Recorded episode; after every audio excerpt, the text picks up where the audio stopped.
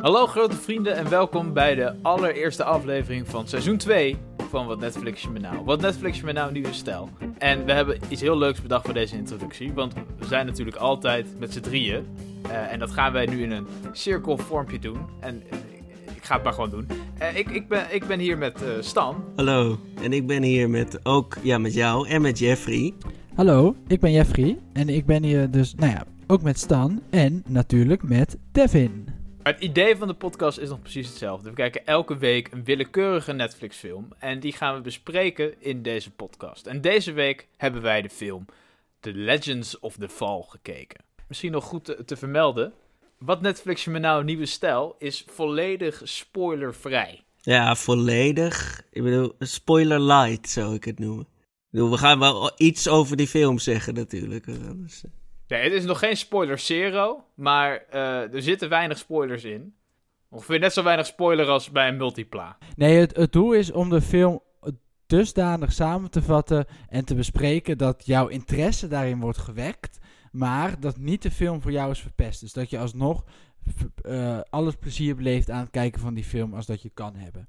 Uh, dus denk maar gewoon een beetje aan als jij je, je vrienden wilt overtuigen een bepaalde film te kijken. Ja, dan ga je natuurlijk ook niet alle spoilers uit die film bespreken. Nou, dat gaan wij in deze podcast op die manier ook aanpakken. En we gaan het vermakkelijken voor jou, want je hoeft hem niet eens meer te gaan uitleggen. Je hoeft hem niet eens meer aan te raden. Je hoeft alleen maar een linkje te sturen naar deze podcast. En ze gaan hem kijken. Zo is het. Dus wat dat betreft, het leven wordt makkelijker en makkelijker. Maar Legends of the Fall, waar ging dat eigenlijk over, jongens? Wat was dat voor film? Nou, dat kan ik je toevallig vertellen, Devin. Nou. Ja, uh, ik, ik zal het gewoon even compleet uit mijn hoofd uh, samenvatten. Doe dat, alsjeblieft. Ja, doe dat. uh, nou, uh, Legends of the Fall is een romantische dramafilm uit 1994... waarin we de persoonlijke perikelen volgen van de familie Ludlow... in het Amerika rond de Eerste Wereldoorlog. In Montana, een staat in het noorden van Amerika vol mooie natuur en prachtige uitzichten... die overigens in de film ook regelmatig te bewonderen zijn... woont vader kolonel Ludlow samen met zijn drie zoons Tristan, Alfred en Samuel. Het is een film vol liefde en verraad en dat alles met als achtergrond een oorlog aan de andere kant van de oceaan en een veranderend Amerika. Dat krijgen we in de film goed te zien omdat de film vele jaren beslaat. Het verhaal begint rond 1900 en eindigt in de jaren 30. In deze jaren maakt de familie van alles mee, maar in de basis blijft de film steeds draaien om de liefde tussen deze drie broers en de liefde van alle drie voor Susanna. En dat is de verloofde van Samuel, de jongste broer. Heb je dit nou helemaal uit je hoofd gedaan? Schud ik zo uit mijn mouw. Wauw. Ja. ja. Zo hé. Maar één, één dingetje, want uh, jij zegt het is een romantische dramafilm. Ja. Maar toen wij onze willekeurige Netflix-machine hadden aangezet, kwam daar western uit. Ja. Dat dit een western ja. zou zijn. Want het is wel een beetje een western, toch? Er zitten wel western elementen in. Cowboyhoeden, paarden. Nee, ik zou het niet per se ook als western film uh, willen omschrijven eigenlijk. Uh, het is western, want er komen paarden in voor. En het is western, want er worden af en toe mensen neergeschoten. Maar ja verder is het denk ik vooral gewoon echt een, een dramafilm. Ja, het is meer de setting die in een western omgeving ja. afspeelt dan dat de... Mm -hmm. Een westernfilm komt toch ook altijd met bepaalde verhaalelementen en structuren die hier niet ja. echt in naar voren komen. Ik moet wel zeggen, jij haalde net inderdaad die, die genrebeschrijving aan. Dus ik zei romantische dramafilm. Dat is denk ik ook wel uh, wat er, een beetje wat het is. Dus ja, er zit veel romantiek in de film en er gebeuren van allerlei dramatische dingen. Maar. Ja, hoop drama, jongen. Ja, dat drama zit er wel in, ja. Maar wat ik had bij het kijken van de film was wel constant de gedachte, of de vraag eigenlijk: voor wie voor is deze film gemaakt? Wat is het publiek van deze film? En ik zal uitleggen wat ik daarmee bedoel. Dus inderdaad, het is op momenten echt een, zo'n zo film om bij weg te zwijmelen. Weet je wel, zo'n zo'n romantisch achtergrondmuziekje, mooie beelden, mensen die verliefd worden op elkaar. Paarden. Nou, paarden inderdaad, ja, dan weet ja. je al genoeg. Ja. Maar vervolgens, nog geen tien minuten later, zie je scènes uit de Eerste Wereldoorlog, dat mensen overhoop worden geschoten, zie je best wel gruwelijke beelden. Mhm. En ik kon die twee eh, niet echt met elkaar matchen. Want de typische eh, romantische dramafilmkijker... die zou ik niet per se scharen als dezelfde groep mensen... die graag naar oorlogfilms of actiefilms kijkt. Nou, ik, ik heb hier, eh, ik, zie, ik zie zelf vormen een beetje een Venn-diagram met, met, met twee doelgroepen die elkaar in het midden kunnen overlappen. Ja, Aan de ene kant, eh, ik heb hier een beetje analyse over gedaan, Aan de, dit bedenk ik nu ook net hè. Aan de ene kant zie ik hier de alleenstaande 50-jarige man in zijn midlife crisis, die toch een soort van spanning en actie wil, maar ook wel een beetje die, die eh, romantiek erin wil hebben. En dan aan de andere kant zie ik een soort van ja, 13-jarig meisje die heel erg houdt van paarden. Ehm, en waar dat Venn-diagram dan eh, samenkomt, dat eh, ben ik nog aan het nadenken. ik merk dat jij in ieder geval heel erg gefocust bent op de paarden. Dus jij zit in ieder geval in dat kamp. Ehm, nou ja, dat, ik bedoel, er waren, ik, je had Brad Pitt en je had, je had zijn paard. Dun. dat waren wel de twee sterren van de film, inderdaad. Ja. Ehm, Brad Pitt is een van de drie zoons in de film. Eh, en de vader, overigens, wordt gespeeld door Anthony Hopkins. Dat zijn wel echt de, Ja, de, eh, grootste namen Niet de minst. in de Ja. film. Eh, ik vond overigens dat die best wel goed die rollen neerzetten. En nou, daar vond ik niks op aan te merken. Mhm. Maar? Of komt er geen maar? Nee, de, nee, er kwam geen maar. Nee, nee Oh. dat was Oh. gewoon een, een volledig voorwaardig compliment. Dat, dat, Dat heb je ook niet vaak, hè, dat nee. Jeffrey dat doet. nee, Ja, dus- snap jouw ik dacht, cynisme, ik dacht dat hij een punt ging maken of Ja. zo. maar- Nee. Nee, ik vond, ik vond eh, vooral Brad Pitt gewoon eh, best wel goed die rol neerzetten. En in deze films, dat gaat natuurlijk van de ene emotie naar de andere. Van volledige blijdschap naar agressie, naar verliefdheid, naar woede. En ik vond dat hij dat eh, heel goed deed. Dierenliefde Die, ja. zat er ook veel in. Met die eh, paarden waren het onder andere Oh, koeien paarden. ook wel. Zitten er paarden in de film, eh, Devin? Af en toe, Oh, af en toe. ja. ja. Nee, dus ehm, en dat vond ik het af en toe een lastige film maken om, om te vangen. Want het leek af en toe echt wel gewoon twee films in één. Op die manier. Ja. Nee, ik, ik, ik ben het helemaal met je eens. Want ik, ik begreep er ook wat dat betreft, zeg maar, ook niet heel veel van. Wat nou... Ik had het idee dat... dat, dat eh, want het is, eh, het is origineel een boek. En ik heb het idee dat dit best prima werkt in een boek. Maar dat op het moment dat het in film komt, dat Mhm. alles wordt opeens eh, zichtbaar.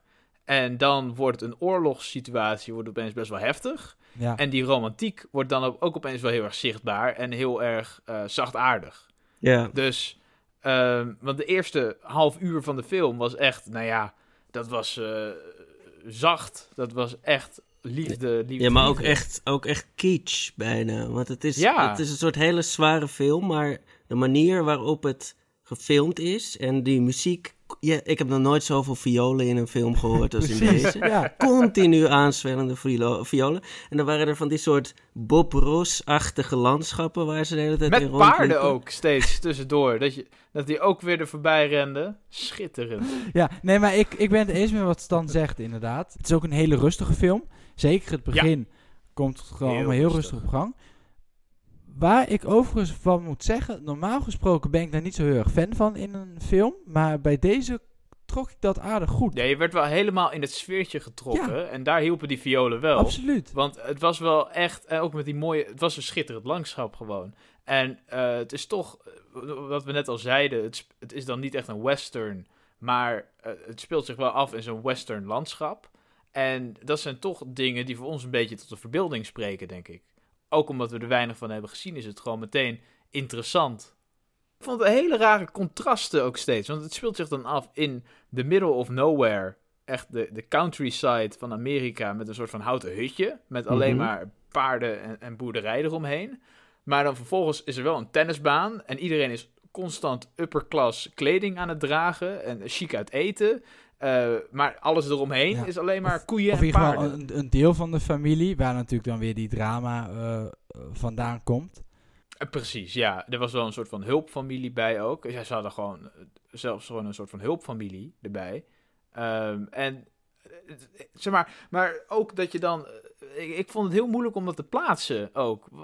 Wat is nou precies. Want in het begin kwamen ze nog ook op paarden. Er kwam echt zo'n sheriff als een Oh. soort van western-achtige film. Paarden? ja, maar je- dus jij zei ze in het begin kwamen ze op paden. En dat kwam dus wel omdat je ergens denkt dat ze dat wilden laten doen om die, die technologische ontwikkelingen in dat land duidelijk te maken. Want aan het eind van de film reden ze allemaal in auto's. Ehm, ja, nou ja, niet echt heel erg bij die eh, familie. Ja, wel een beetje.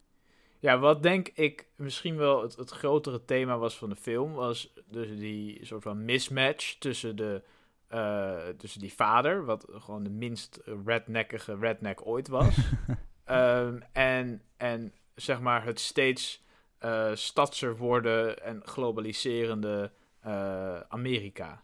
Die steeds meer invloed wil uitoefenen op ook de mensen die afgezonderd wonen.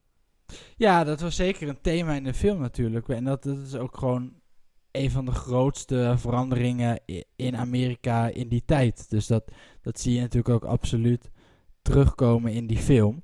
Want als je dan drama op moet zoeken in die tijd, ja, dan is het bijvoorbeeld wel heel fijn als een van die broers juist de regering in wilt. Ehm, en zich verkiesbaar gaat stellen. Terwijl je dus inderdaad een vader heeft die daar niks van moet, eh, moet weten. Dus da- dat is inderdaad wel iets wat veel terugkomt. En dan denk je van, hé, hey, ehm, is, is één meisje die eh, verloofd is met één broer... en dan drie, twee andere broers die haar ook leuk vinden en stiekem verliefd op haar zijn... is dat niet genoeg drama? Voor deze film niet. Want het was wel drama op drama op drama op drama. Het was heel, heel af en toe was er een minuut of zo dat er geluk was, maar dan moesten we snel weer doorheen, zodat we naar het volgende tragedie konden. Ja, ja toen Ja, waren de, de, de violen waren op en dan moet je... Ja.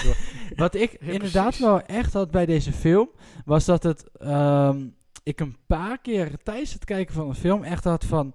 Nou ja, nu is het afgerond, zeg maar. Dus alle, alle losstaande verhaallijntjes, die waren opgelost of ingevuld of, of klaar. En eh, toen dacht ik, ja, wat moet er nu nog gebeuren? En dan wisten ze wel altijd weer iets te introduceren wat weer voor nieuw, eh, ja, ja, voor, ja, voor nieuwe drama zorgde of voor nieuwe dingen om naar te kijken. Maar het was best wel in, in blokken daarmee. Ik weet niet of jullie datzelfde hadden. Ja. Ja. Ik ben wel een beetje eh, afgeleerd of zo om naar films te kijken, omdat er zoveel series zijn tegenwoordig, waar dit soort dingen gewoon over tientallen uren verteld worden, zeg maar.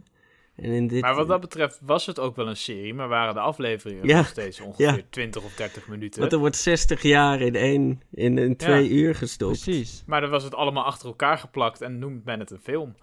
Dat was, eh, was het denk ik een beetje. Ja. Maar het was inderdaad, waren het echt hele afgezonderde stukjes. En kwam er gewoon steeds weer een nieuw hoofdstuk. Is het nog wel trouwens eh, iets in deze film wat in heel veel films zit, wat ik heel irritant vind? En dat is... eh, Brad Pitt. ja, zit ook was- in veel films. Nee, het was, er was op een gegeven moment, eh, ging Brad Pitt in zijn, als zijn karakter, ging die een soort Native American ritueel doen wat hij Oh ja. ooit had geleerd. En toen was, was zijn mentor, die Native American man, aan de andere kant van de wereld. Die werd zo wakker in zijn slaap. Omdat hij een soort kon aanvoelen dat, dat hij op dat moment dat aan het doen was. In een film die verder helemaal niets met bovennatuurlijke dingen te maken had Nee. of zo. Nee, niks Ja. met bovennatuurlijks. Maar natuurlijk wel, eh, zeg maar, de film was niet eh, vies van een beetje symboliek af en toe. Ja. Dus ik denk dat het daar vandaan kwam. Eh, maar inderdaad, het, dat was wel een merkwaardig moment. Ik vond eh, dat hele western gebeuren, vond ik niet heel veel meer dan een decor. Ja, daar ga ik toch even op terugkomen. Want het, het is grappig dat hij uit, eh, uit het genre western kwam. Want zo omschrijft Netflix hem helemaal niet trouwens. En IMDb ook niet. Nou, wat ik meer wil zeggen is, zeg maar, de hele film had zich net zo goed af kunnen spelen in, tijdens de Tweede Wereldoorlog in de stad. En het, Nou. het hele decor was schitterend, maar het had eigenlijk helemaal geen impact echt op de film. Nou, dat, ja, Oké, dat weet ik ga dus ook gewoon niet. even googlen wat een western is. Ja, heel ja, goed. graag. Nee, maar ik ben het niet met je eens dat, het, dat dit ook helemaal in de stad en ook tijdens de Tweede Wereldoorlog plaats kan vinden. Want juist het feit dat die technologische ontwikkelingen gedurende deze film voorkomen maakt natuurlijk dat het een stuk relevanter is. Er staat hier wel dat een andere naam voor western paardenopera is. Ja! Nou, daar is hij. En er zijn ook gewoon maneges in de stad, Jeffrey. Dat Kom is op, zo. Ik denk bij paardenopera wel een hele andere dingen. Gewoon echt aan paarden die aan rollen spelen en aan het zingen zijn. Een of andere Italiaanse opera-zangeres met een paardenbek, bedoel jij? Ik bedoel, Andrea Bocelli, dat klinkt toch ook gewoon al als een paard? Ja, zoals elke week gaan wij een vraag stellen. Eén van ons gaat een vraag stellen waar wij alle drie een antwoord op mogen geven. En eh, nou, ja, volgens mij zit Devin, is een vraag op het puntje van jouw tong. Ik zie hem, ik zie hem hobbelen op zijn stoel. Ja, nou ja, ik, eh, ik heb een vraag, jongens. Want er was één onderwerp in deze film wat, wat mijn aandacht eh, toch wel vast heeft gehouden. Ook lang na de film. En dat zijn paarden. Nou, Nou, echt? Ja.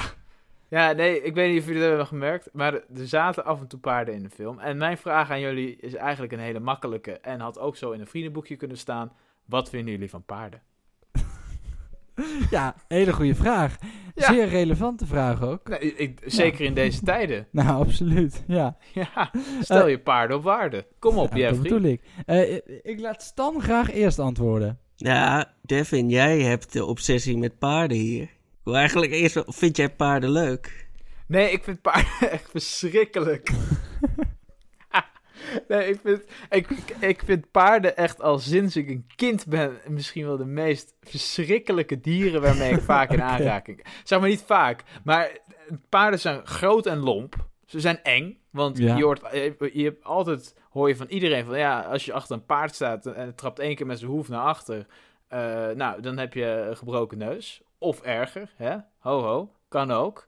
En ik vind vooral dat ze zo erg stinken. Nee, maar ik vind paarden toch wel... eh, ik vind toch dat je paarden een beetje te hard aanpakt hier. Nee, maar oké. Maar het is ook, kijk, als je iets, als je één dier een Kijk, het nou- maakt. ja, Als het nou honden waren, waar je het over had, dan zou ik zeggen... Nee, maar die stinken ook. Maar Ja, niemand zegt dat. Niemand geeft honden een verheven status. Want eh, honden zijn gewoon honden en paarden, dat zijn edele dieren. En je moet zeggen, die hebben een stinkmond. Geniet, die hebben een stinkbek, die hebben een stinkmond.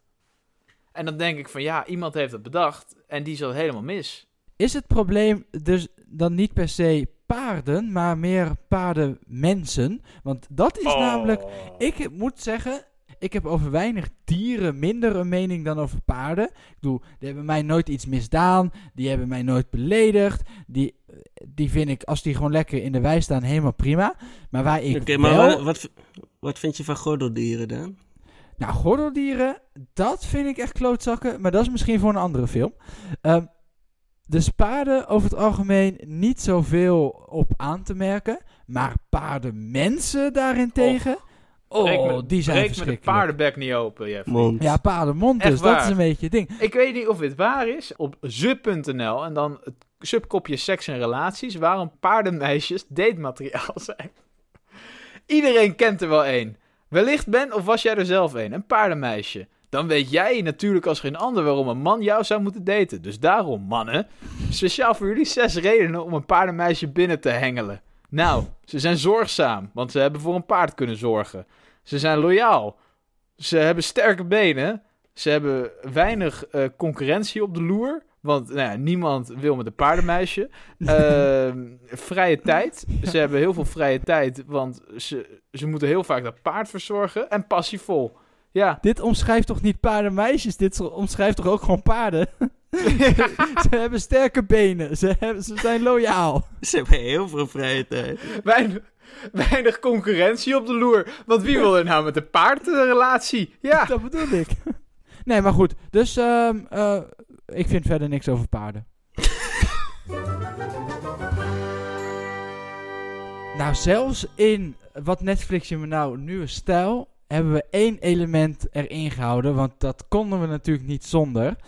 We hebben de film net besproken, we hebben eh, er van alles over gezegd. Maar nu gaat het erom. Wat vonden wij van deze film en hoe zullen wij deze film beoordelen? En dat doen we geheel in stijl voor wat Netflix Och, nou natuurlijk. Och, och, op een willekeurige schaal. Ja, ja, ik heb echt gestreden om dit eruit te krijgen.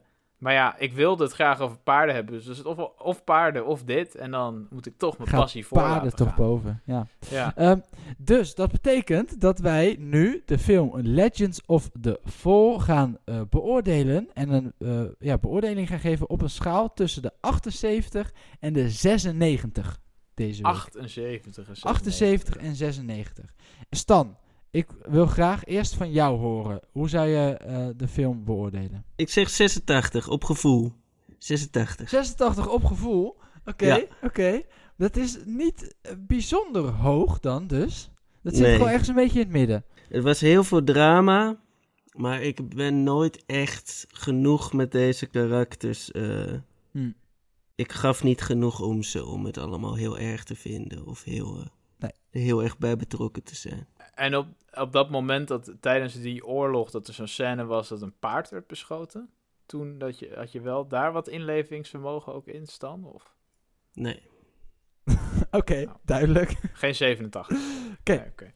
Nee, Eh 86 eh, scoren voor Stan op een schaal van 78 tot 96. Devin. Goed dat je ook steeds die schaal er weer bij benoemt. Want anders gaan mensen dat echt vergeten, inderdaad. Ja, precies. Eh, nee, ja, daarom is zo'n 10 punt schaal is ook lekker makkelijk. Maar waarom makkelijk doen als het ook moeilijk kan? Eh, ik zou gaan voor z- 87. 87. Eén puntje ehm, hoger. Ik vond het een fijn einde. Ik was heel bang dat het een kut einde zou worden. Maar ik vond het einde wel oké.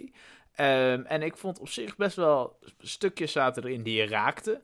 Er zaten ook heel veel stukjes in die eh, nou, koud lieten. En die enigszins saai waren. Eh, en heel veel paarden. Oké, wat, wat raakte jou? Oh, Stan, echt een goede vraag, joh. Nou, ehm, Noem je ook toen wel de die- Sven Kokkelman van deze podcast, dan mag je gerust weten. Nou, een stukje wat me wel raakte, dat was toen hij... eh, nou ja, ik ga nu niet spoileren. Maar beschrijf het, beschrijf het gewoon op een, op een Hoger manier, niveau. zodat Ja. wij het begrijpen en de mensen die de film hebben gekeken het ook begrijpen. Dat die vader dingen op een bordje moest schrijven. Oké. Oh ja, Dat vond ik... Dat vond ik, ik Ja. ja, ik, ik dacht... Ik, ik snapte niet waarom dat in de film moest per se. Maar het was wel, Mhm. het was wel een mooi moment. Ja. Ja, dat, nee, ben ik met je eens. Ja. oké. En dat eh, resulteert in een score van 87, eh, wat jou En betreft. dat moeten we er weer even bij zeggen, denk ik. Op een schaal van 78 tot 96. Ja. En jij, Jeffrey? Ik zou gaan voor, eh, nou, 89. Het ligt wel een beetje in het verlengde van, van wat jullie net zeiden. Het was een hele rustige film. Het was eh, een film die me over het algemeen wel interesseerde. En waarin ik, ja, zeker ook wel gewoon door de mooie beelden. En ja, die vioolmuziek, die, die viel toch ook wel gewoon goed bij mij. Eh, dus ik heb me prima vermaakt. 89. Nou jongens, ik denk dat we genoeg over paarden hebben gehad. En ook over deze film. Het is dus groot tijd voor een nieuwe film. En nieuwe films genereren wij altijd willekeurig. En vorig seizoen had onze willekeurige Netflix-machine toch nog wel een paar kinderziektes. Nu hebben wij onze Netflix-machine wat gefine-tuned met AI. We hebben hem geupgrade, ja. ja. Ja, maar het is ja. misschien een beetje uit de hand gelopen. Nou ja, wij zijn luxe paardjes. Dus wat dat betreft... eh, Ja. hè, dus Ja. Nee, we hebben gewerkt aan de, aan de kunstmatige intelligentie van onze Netflix random film genereermachine. we hebben er een neural network in gestopt. Het idee is nog steeds hetzelfde. Dus in eerste instantie wordt er een genre ge, ja, eh, gegenereerd eigenlijk. En vervolgens binnen dat genre wordt een film geselecteerd. Alleen nieuw is dat we gebruik maken van de genres van Netflix. Dus je hebt bij Netflix altijd die, die rijen met daarboven een titel. Dat zijn genres binnenin Netflix. Nou, daar heeft Netflix er 1500 van. En dat zijn nu de genres waar we uit gaan kiezen. Dus dat, eh, nou, dat kan natuurlijk een heel stuk specifieker worden dan iets als horror of een romantische comedy. Het zou nu zelfs een ponyopera kunnen worden. Zo specifiek gaat het. Ja, ja, absoluut. Laten we hopen dat dat het niet wordt. Maar wat het wel wordt, ja, dat, dat, daar gaat maar één, één entiteit over eigenlijk. Ja, dus eerst het genre. Hallo mannen van wat Netflix je me nou. Het genre van jullie volgende film is autobiografische gevangenisfilms. Autobiografisch. autobiografische gevangenisfilms. En dat is, dat is dan de biografie van een gevangenis? Of, of dus zeg maar... Oh, Ja. ik was, vroeger was ik een grote baas en tegenwoordig word ik gebruikt als escape room. En nu, toen die escape room geen succes bleek te zijn, ben ik maar een studentenwoning geworden. Dit is het verhaal van de Belmer Bias. Ja. maar, Dit ja, is nee, mijn verhaal. Ja, Dit is, dit is mijn verhaal. dit is mijn verhaal. Oké, nou, eh, ja, bijzonder genre. Mij niet heel bekend. Maar Nee. eh, nou ja, we gaan het zien wat voor moois er allemaal in eh, te bekijken valt. Ja, nu natuurlijk de film nog. Ja, en die film wordt A Prayer Before Dawn. A prayer before dawn. Klinkt wel goed op zich. Heb je, hebben jullie ervan gehoord? Al eerder? Ik heb er nog nooit van gehoord. Ik heb er ook nog Nee. nooit van gehoord. Er staat hier het waargebeurde verhaal van een Engelse bokser... die gevangen is genomen in een van Thailands meest bekende eh, gevangenissen. En hij, hij vecht in Muay Thai toernooien om zijn vrijheid te verdienen. Dus dat is hoe het gebeurt daar in Thailand, zeker. Dan, als je wint, dan mag je weer... Als je ben je zo gevaarlijk dat je gewoon weer in de... Dan mag Ja. je de, de, de samenleving weer in, ja. ja hoor, Ja, ik ben soort heel van rehabilitatie. Ja. ik ben heel benieuwd, nog nooit van gehoord. Nee, ik ook Ehm, niet. En is het nee. wel een Amerikaanse film of is het een Thaise film? Nee, een Amerikaanse film volgens mij, zo te zien. Wat grappig. Ja. Eh, film uit 2017, redelijk recent. Een 6,9 op eh, IMDb. Dat dus volgende aflevering van Wat Netflix je me nou. Over twee weken zijn we weer bij jullie terug. In de tussentijd, kijk de film als jullie het leuk vinden. Maar je kan natuurlijk ook luisteren naar de podcast zonder de film te hebben gekeken. Want ze zijn vanaf nu spoilervrij. En ik heb echt mijn best gedaan. Mocht je dit nou leuk vinden, dan zou je ons heel erg kunnen helpen door een recensie achter te laten in iTunes of in de podcast-app waarin je aan het luisteren bent. En je kan ons natuurlijk vinden op Facebook, waar je ons kan liken en waar je met ons mee kan praten over de films. En heb je nou ook eh, vrienden die wel eens eh, wat nieuwe Netflix films mogen kijken of die dit een leuke podcast zouden vinden? Geef het dan absoluut door aan ze. Vertel ze over deze podcast. Overigens ook, mocht je nog contact hebben, of wil je weer contact krijgen met van die irritante paardenmeisjes van de middelbare school, stuur deze podcast gewoon Ja, naar ze op. Misschien ja. wordt het nog wat moois. Want ik heb Ja. hier negen dingen die je herkent als je vroeger een paardenmeisje was. Onder andere, je las Ponyclub, de bokkensprong, voordat je ging slapen. Natuurlijk had je ook Tot een over twee weken, mensen. Je ja, probeerde tot ook snel. een paarden na te tekenen. Als iemand vroeg waarom je fan was van paarden, dan riep je altijd: Het zijn de mooiste dieren op aarde. Je had ook een lievelingspaard, de neef.